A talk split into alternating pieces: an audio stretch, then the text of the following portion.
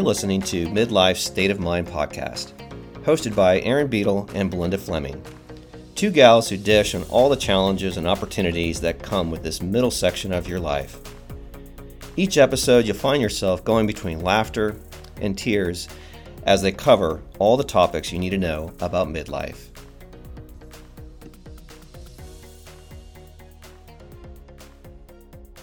Today's episode deals with the sensitive topic of childhood sexual abuse, which some of our listeners may find to be disturbing.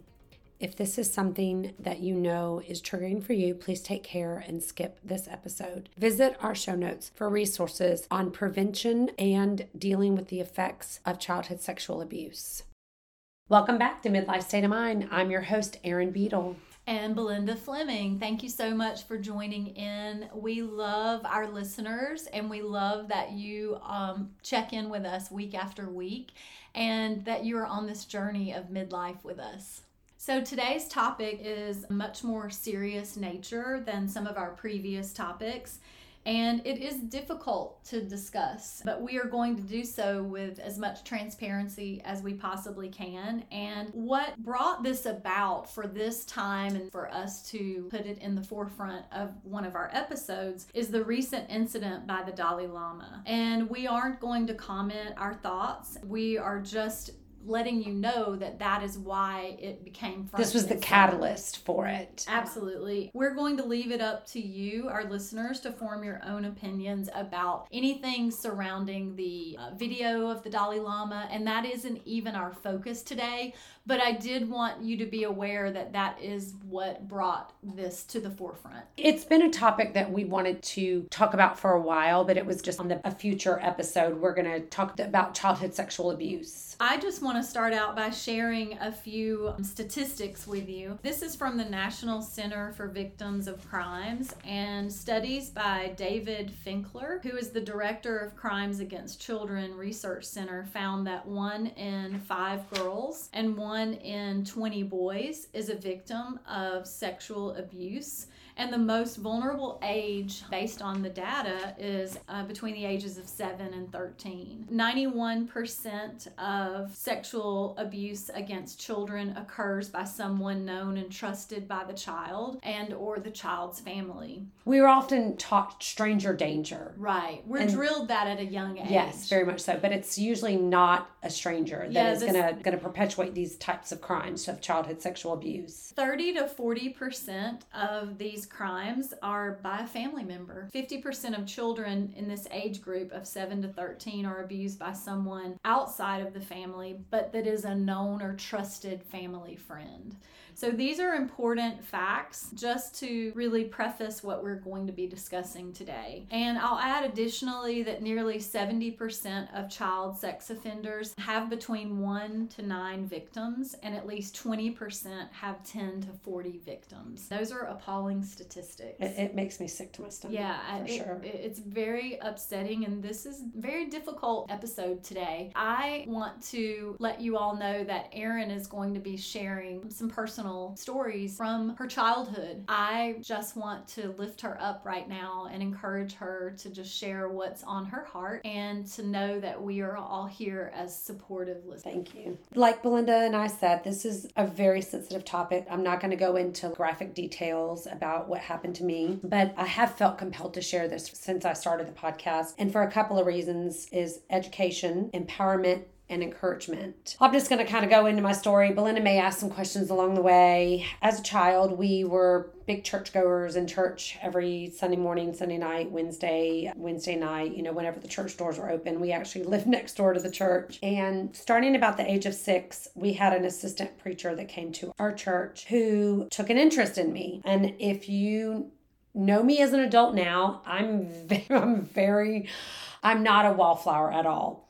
I don't mind speaking my mind. But as a child, being raised in the church, I was extremely meek, obedient. Sh- obedient. Oh, you know, I follow those 10 commandments. I was taught from a very early age that you always honor adults, and I took it very seriously. Starting around age six, when this assistant preacher came to our church and took an interest in me, who very much, I think, because he saw that I was such an obedient, kind of meek little good girl, it's a very much a grooming thing everything. He would tell me how special I was, how pretty I was. And this know, would be at church. at always at church initially. He'd take me into his office over time, gradually. And let's give a, a differentiate between when we talk about childhood sexual abuse, there is contact and there's non contact. Contact is molestation. You can use that term interchangeably with sexual abuse, but there is a form of childhood sexual abuse of non contact, which is voyeurism, Um, showing a child pornography, and different things like that, that maybe doesn't constitute you actually laying hands on them.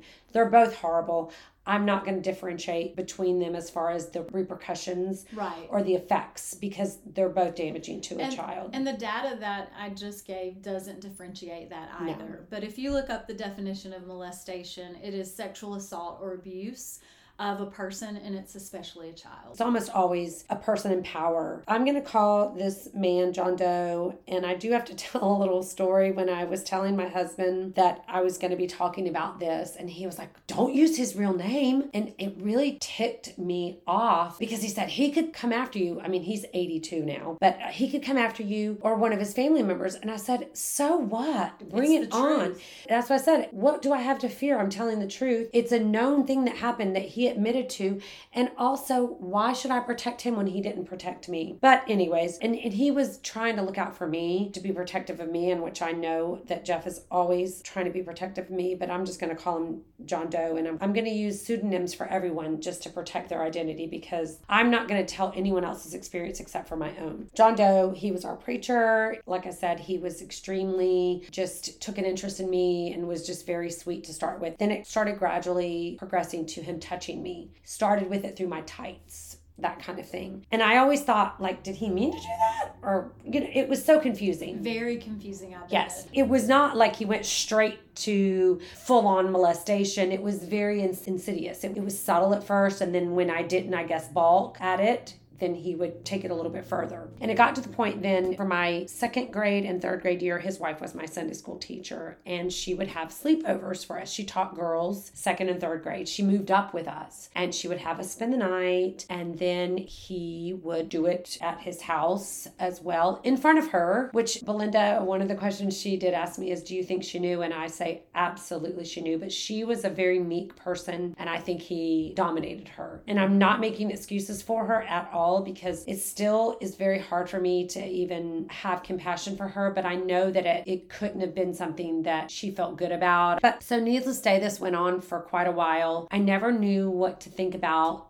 it i never understood it i would sit there and think like why is he doing this and it was always just so made me just feel really just i just never knew what to think it was so confusing What were the physical symptoms that you would feel? I mean, I'm sure as a child of six years old that you knew something wasn't I right. absolutely knew it wasn't. it. Obviously, he's a preacher and he's an adult, and I'm a child. This must be normal in some way. And so, what I can remember distinctly, and you know how we always talk a lot about our gut and following our gut, is my gut knew in my stomach would almost like that free fall. If you've ever done a free fall and you feel your stomach drop, that is what would happen physically. I would feel this drop in my stomach that would just, it's actually a feeling that can, when I feel it now, it can trigger that same Memory. memory. Mm-hmm. It can trigger the memory, exactly. This went on for a while, and I definitely, then at some point, how it finally came out was his great niece was a really good family friend. Our, his great niece's mother had been married to his nephew, which, if you want to try to figure out family tree. Mm. So, John Doe, we happen to be really, really good friends with his great niece. And she and I spent the night together all the time. She was just a friend to all of my sisters and I, and my brother even. I was spending the night with her. I, I remember this so vividly. And it was a Friday night. We were staying up late talking, and she happened to mention something about her uncle, that something that he was doing to someone else that was very dear to me. And at that point, I just knew, even though I knew all along it was wrong, I just was so meek, I just didn't feel like I could speak up about it. So I said, That's happened to me. And she's like, What? And she's like, We have to tell my mom. Her mom was sleeping. Her mom and the nephew of John Doe were divorced. We went into her mom's room and she said, Mom, Mom. And, and she said, Told basically happened. I didn't say a word. And I will never forget. She sat straight up in bed and just goes, What? And kind of screamed. Mm-hmm. And my friend just burst into tears. And I can remember being terrified that I was in trouble. I have chills right now up and down my spine, and I can't even imagine. And I'm so well. Thankful. Imagine being the mother too. Yeah. What, think about your friend, this this little girl, that she had the presence of mind to go and wake up her mother and tell her mother. What a gift that she gave to you to be an advocate for you. Absolutely. And she's the one that's like, we have to tell. And I was like, yes, you're right. And when her mother just just freaked out, obviously, which was what oh, most normal people would do. Right. So the next morning, at this point, we lived in a home with no phone.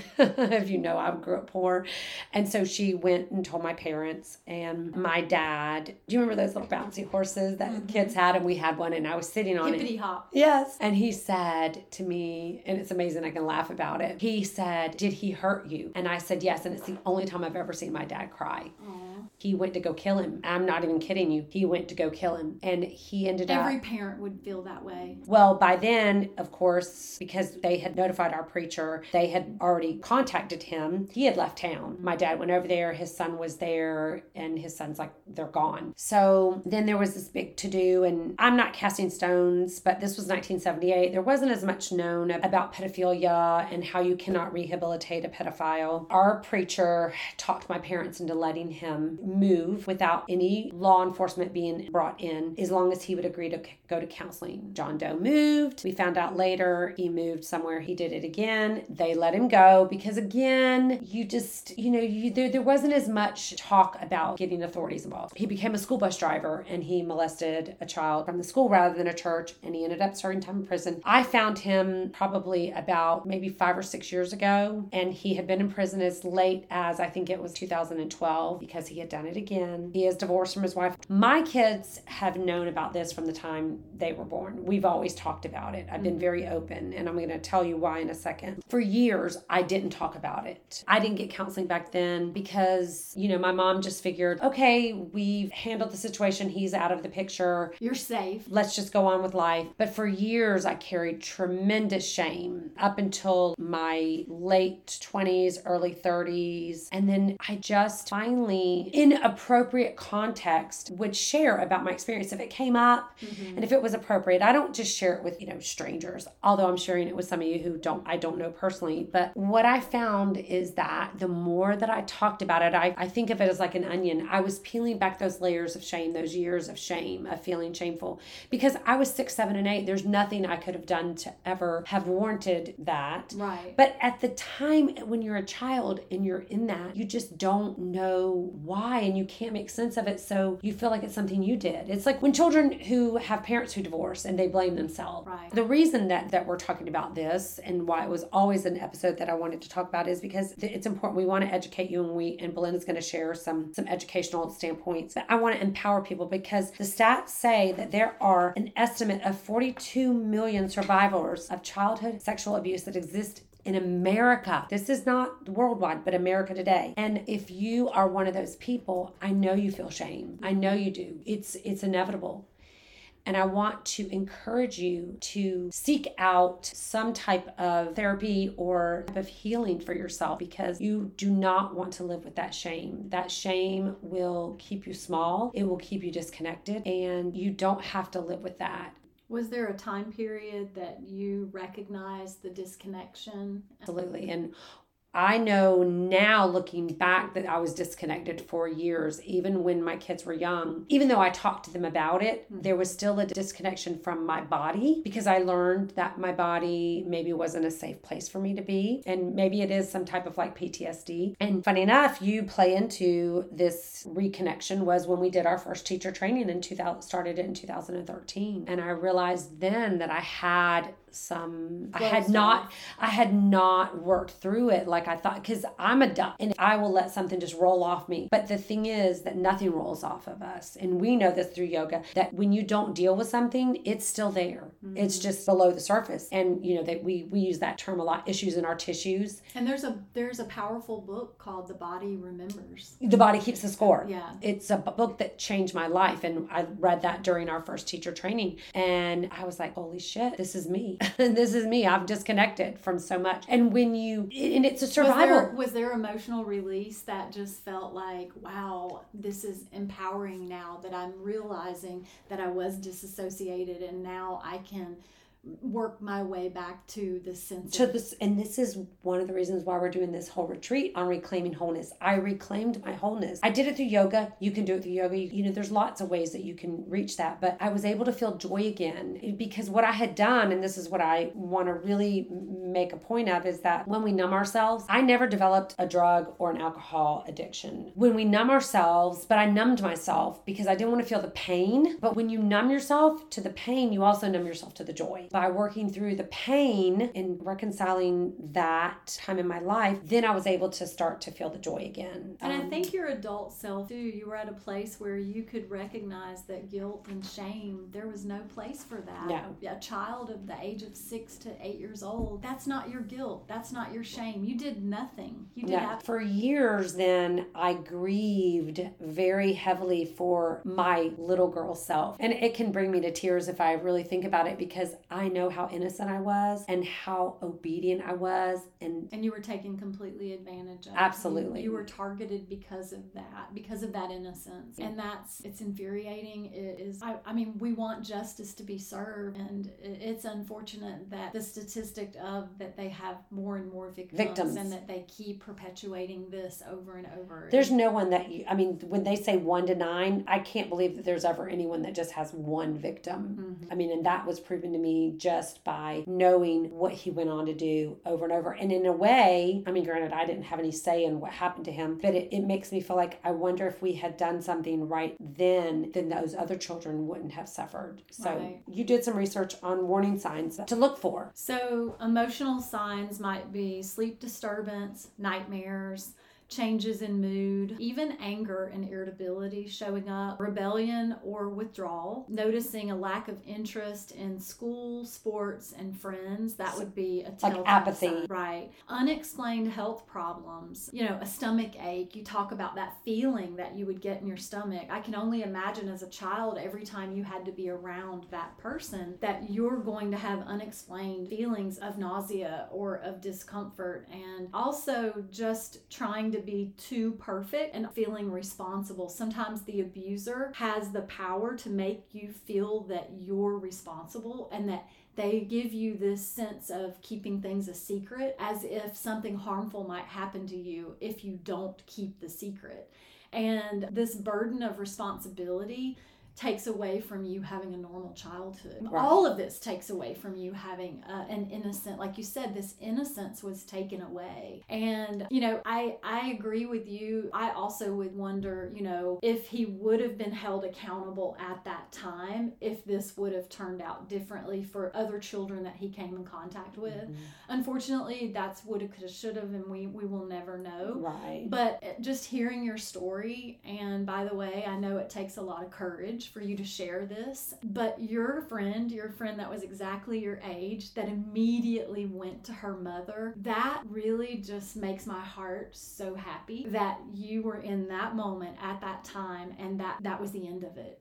That was the beginning of the end of it. It was definitely the beginning of the end. and you were protected from that moment on. Mhm. That's Yeah. powerful. We're still in contact today. I love it. Talk about child grooming. So, child grooming is really about offer of someone who isn't in your family, but maybe, like you said, a pastor or someone that you have a lot of respect for, offers to help your family in some way, wants to create these opportunities to have access to your children. That is where child grooming begins. And you even mentioned that it was subtle, right? It was Right. subtle, trying to make someone feel special. Right. This was absolutely grooming. hmm And there, obviously, you were probably not the first child that he had done this. And obviously, the wife has done this before as well. We don't know, we're speculating. But it just seems very suspicious the way that this all unfolded that she would become the Sunday school teacher, Mhm. that Yeah. she would host the spend the night. Especially parties. girl Sunday school teacher, like making it so that he had easy access. And that's one thing that I want to point out is that oftentimes, and I'm not saying every pastor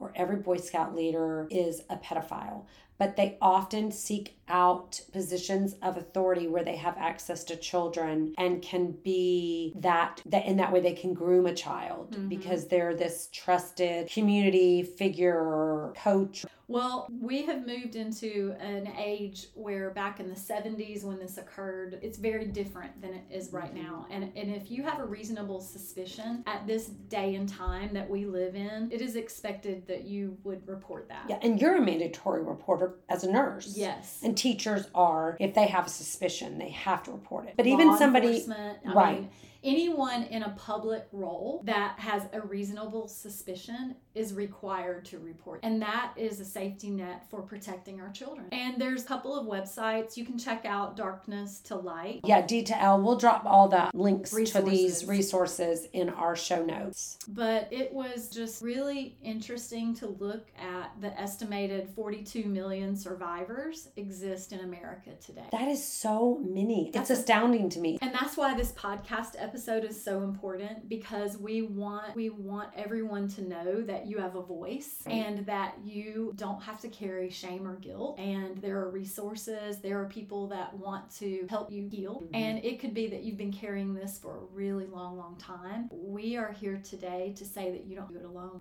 Definitely. If you're someone who even suspects that is going on, again, your gut is probably spot on. And so it doesn't hurt to report it to CPS or local law enforcement and let them do the proper due diligence. And then that way, at least the burden is off of you. And do you have any suggestions or recommendations for talking to our own children? For me, when my kids were little, I always said to them that their privates, we always said the proper terms, that those were theirs only, that no one was to touch them. Only dad and I, if there a need be, if you have an irritation or we need to look. And then the other person was the doctor when we went for your checkup with mom or dad in the room. So I taught my kids from a very early age that no one should ever touch your privates except for you. And my kids from a very early age, they knew that I was sexually molested because I just did not want that to happen to my children. Well, it's crucial that we talk to our children about it in an age appropriate and a gentle way. There are some actual resources online if you do suspect that a child you may think may be sexually abused. Have you ever been hurt by a person taking care of you? That is a very appropriate question to ask your child. You can directly ask your child if anyone has touched you or touching you in a way that doesn't feel good. That's a really powerful question right there. Well, you know what I told my children is if it ever, when they were little, if, if your tummy ever feels funny, you need to listen to that because that is your inner wisdom telling you that something isn't right. Another question would be if are you afraid to tell? There's nothing that you can't tell me. Because some abusers do say, if you tell, you'll be in trouble. He never said that to me. He didn't have to threaten me, I think, because he just knew that I was very obedient. And it may be one of the reasons why I'm not obedient now. I've like rebelled against it. I'm like, oh, hell no. You aren't going to tell me what to do anymore. We'll drop all these resources in our show notes. And, and just know, Belinda said, you aren't alone and you don't need to carry this. And we hope that this episode maybe could be the catalyst for your healing. So we thank you uh, guys so much for tuning in. And thank you, Erin, for sharing. I know it's a difficult to talk about, and I respect you and I love you and appreciate you bearing this hard, hard truth of your own experience. Thank you for holding space for me to share it because it's not easy to hear, I know. And like I said, every time I do talk about it, it helps me to again just peel one more layer of shame off. We'll see you guys next week. Bye now. This has been an E Squared production.